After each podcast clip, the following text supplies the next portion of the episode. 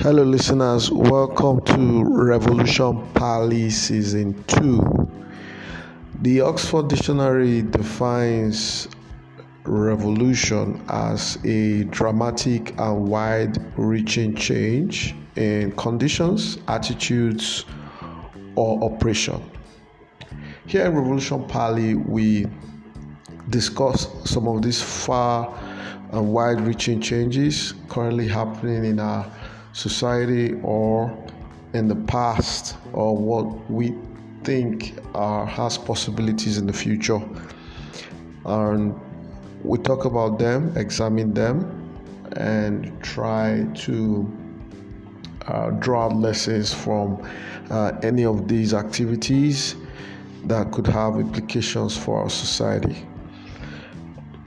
So I will be focusing more on the Uh, activities and some of the things that I think qualify to be a revolution. Not all activities on the day-to-day uh, society uh, qualifies to be a, a revolution.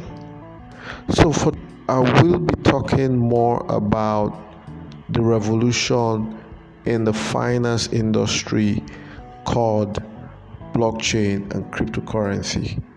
I know you have heard about it one way or the other, and there's so much misconceptions and yes, so much um, misinformation around about the blockchain technology, which is revolutionizing our society. Now, to start with, uh, the blockchain isn't new.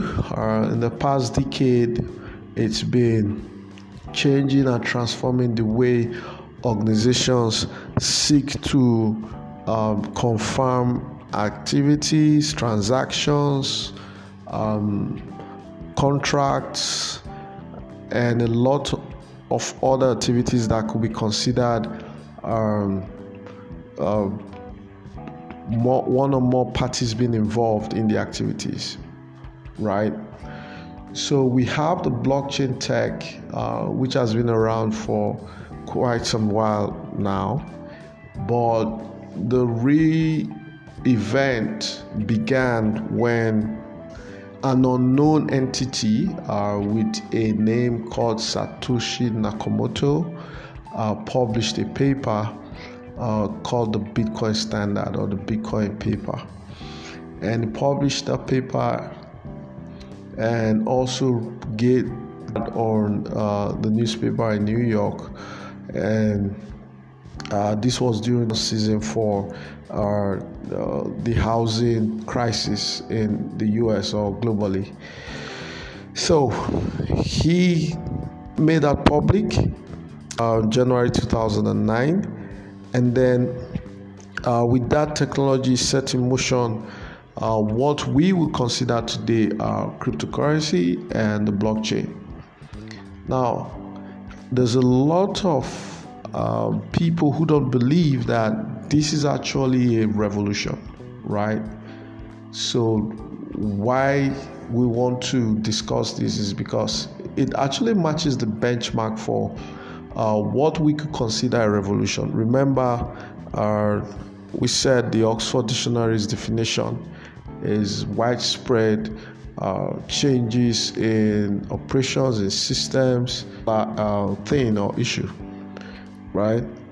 And if we consider that, that means that we are actually in the middle of a revolution, right?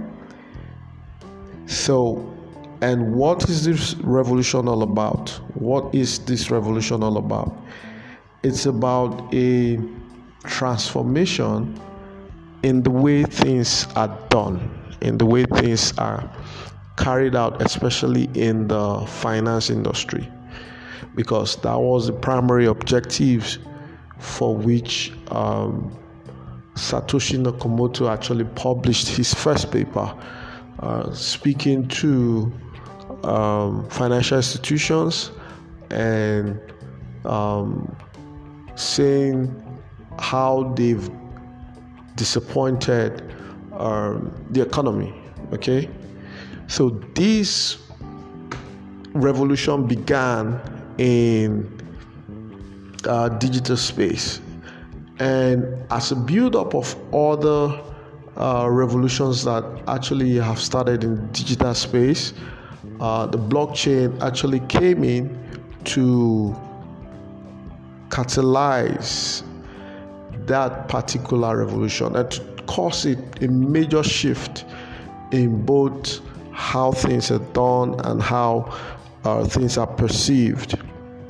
So uh, if you look at the way the revolution started, uh, first there's a problem, right? And this is how most ideas uh, come to bear. Uh, there's a problem that needs uh, either an urgent solution or a lasting solution, and the same mechanism for uh, providing revolutionary ideas that could transform how things are done was already put in place. So there was a meltdown uh, in the global financial markets, and then uh, to create a sustainable anti-inflationary Uh, tool or monetary system that could help uh, especially what was deemed as the common man uh, to execute more uh, stable or more relatively um, out of reach or control system by the government. Uh, the Bitcoin was created, and since then it's been over ten years since the creation of the Bitcoin, and that has led to a lot of debates uh, among intellectuals, among government officials, among stakeholders, that this revolution could be seen as a threat to the global financial system. Absolutely, they're right. Again, because when you look at the revolution, it's a threat to basic ideas, it's a threat to already existing systems, it's a threat to already existing already existing operations. But when you begin to weigh the upsides and the downsides, you could literally zoom into the micro to observe if this threat Uh, is actually substantiated by um, a negative effect in the society or the economy. Come to make our decisions, and in the micro, you already have uh, players in that particular space. So you have uh, adventurous people, you have investors, you have uh, people in the society who are already uh, in the micro, right? And then in the macro, you have financial institutions, you have government agencies, you have um, regulatory agencies or regulatory organizations, standard organizations, or uh, monetary organizations who feel that at the macro level, we, we have a problem. But at the micro level, engagement is already um, happening. So when you look at the revolution that uh, the blockchain has brought right now, we are currently inside of that revolution. So it's like being in the eye of the storm, right?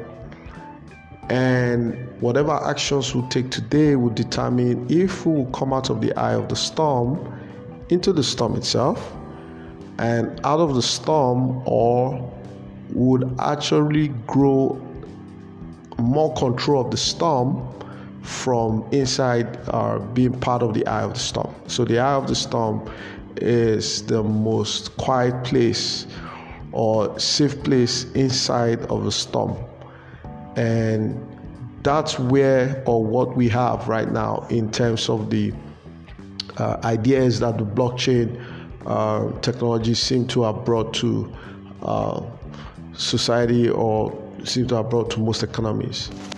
Now, uh, it isn't out of place for you to th- see this as a revolution, because if you look at the history of money, or the uh, w- again, according to uh, certain experts, uh, money determines the world order or the world systems.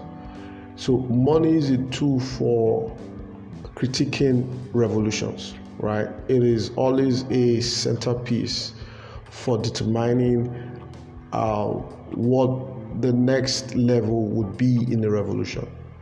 So take, for instance, when uh, paper money was invented. This is believed to have been invented by the Chinese.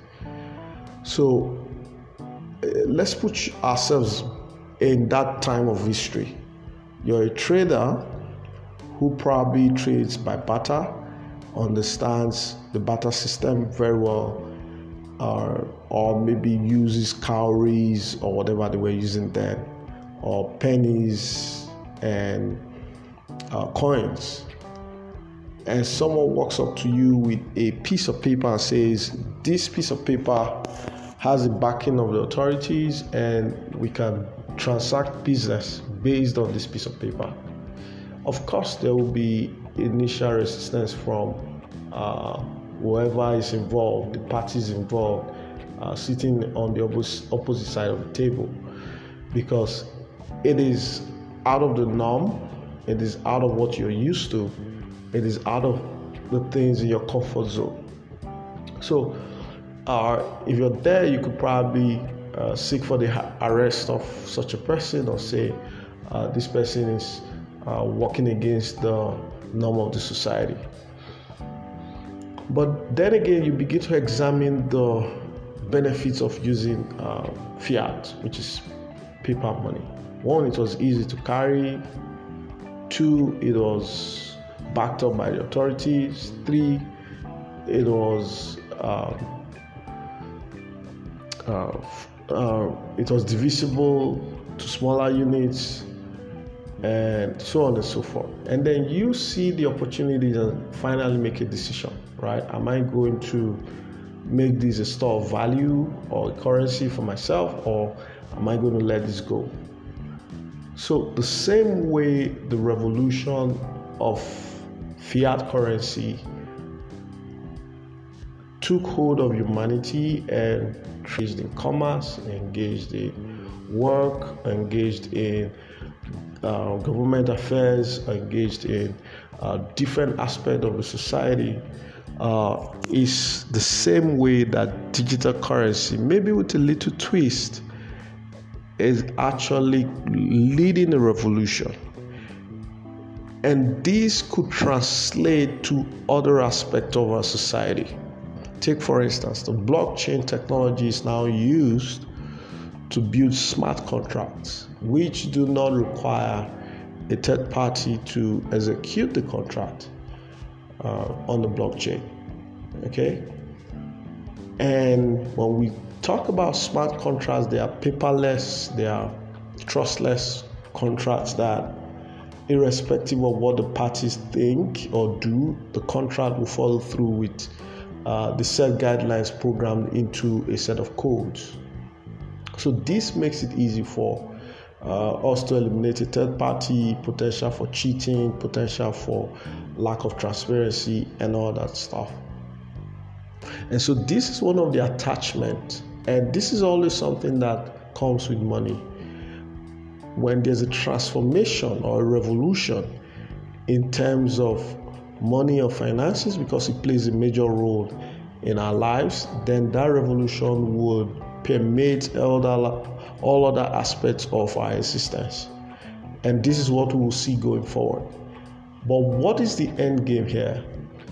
Uh, the end game is to make us, uh, yes, most likely more efficient in the way we run our society. And because of the lack of um, the potential for scarce resources, so the blockchain and uh, the whole crypto system would allow demand to catch up with uh, scarcity. Right? Or would allow supply to catch up with scarcity. A lot of this, the things that uh, the traditional system seem not to address is that there's not enough to go around. And a lot of people are comfortable with that because it's okay. It's okay that half of the world population live under a dollar a day. It's okay that certain aspects or certain places in the world uh, do not have enough to consume, uh, less to talk about, to let go or to uh, waste.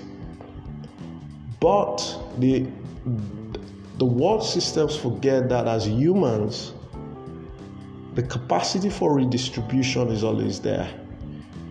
And as population increases, digital tools will smoothen the redistribution of resources. And this is where uh, crypto is going to play a major role, or blockchain is going to play a major role in resource allocation and redistribution as a larger framework for the revolution.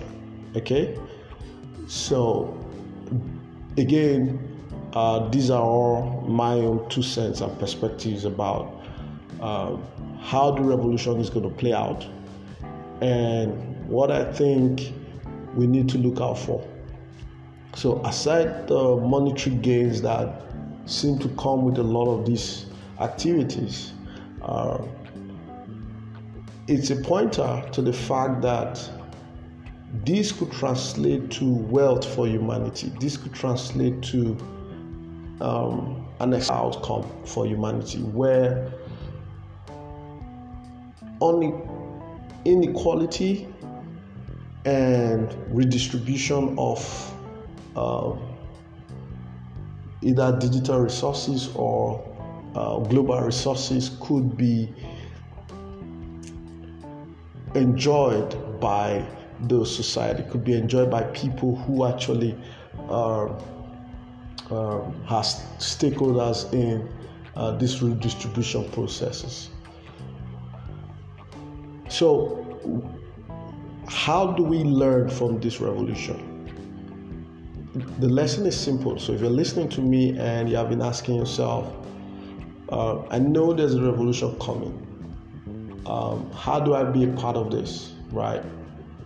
So, this revolution in blockchain and crypto is really a revolution about individuality and a collective humanity. Now, the reason I say that is it's kind of like an equilibrium between me, myself, and I, which people call privacy, and us, which people call decentralization. So, in between these two parties, we need an equilibrium, okay? And the perfect equilibrium we can experience must not have a third-party um, interference, a human third-party interference. And this is where machines come to play, codes, programs come to play. If it is set between what we agree, in the boundaries of what we agree, then privacy and decentralization could intertwine, and then we'll see that manifest in different aspects of our society. So once that begins to happen, uh, wealth will be created. Redistribution can be made possible because you follow the same model and you want to make that happen. Equality could be made possible. So imagine putting equality on the blockchain, right? So a lot could happen. In fact, uh, as a point of view of mine, I think the world we live in is on the blockchain, or it's actually decentralized. So the reason I say it's decentralized is because it's connected but decentralized, right? And we have a flow, a transformation of how maybe energy or um, elements can change from one form to another, but in a decentralized system. So we are capturing the essence of nature and putting it into um, practice optimally, maybe because of our evolution of consciousness and our evolution of our humanity. And this could be the beginning. So you want to educate yourself in every way possible about the various outcomes and how you could participate in it. Also, you want to document your process, right? And so that generations yet to, to be born could also enjoy the knowledge you had to process before you got to where you are. Then three, you need to individualize what's happening right now.